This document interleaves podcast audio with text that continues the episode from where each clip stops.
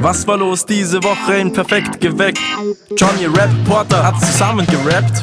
Am Montag wollt mal wissen, was habt ihr euch vorgenommen? Für 2021 Häuselbahnkinder bekommen.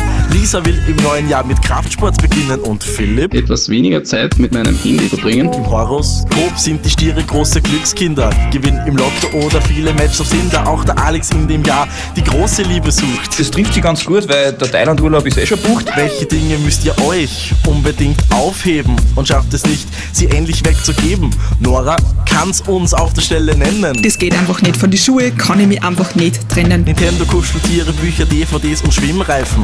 Manche Sachen will man einfach nicht so wegschmeißen. Für mich ist das absolut kein Thema. Mein vierer Golf Kombi, den werde ich wahrscheinlich nur mit ins Grab nehmen. Die geilsten Themen und noch viel mehr gibt's auch nächste Woche wieder bei Zettel und Sperr.